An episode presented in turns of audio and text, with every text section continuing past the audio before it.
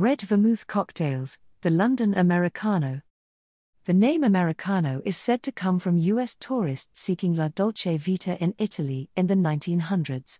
It was born out of the Milano Torino, a mix of Milan Campari and Turin Vermouth, which with the addition of soda created the Americano.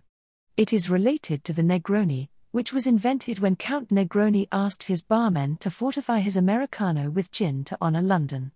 For those who find Negronis too strong, our London Americano is a refreshingly alternative way to honor the great city. To make yours, take a pre chilled low ball and fill with ice. Then add 3 parts of London Vermouth Company's number 2 Camille's Red and 1 part Campari. Top with soda, 4 parts should do, then garnish with a blood orange slice. The Americano was a favorite of James Bond. As he says, the cheapest way to improve this drink is to use expensive soda, so you might want to try using super sophisticated double Dutch soda made by Dutch twins Raissa and Joyce de Haas.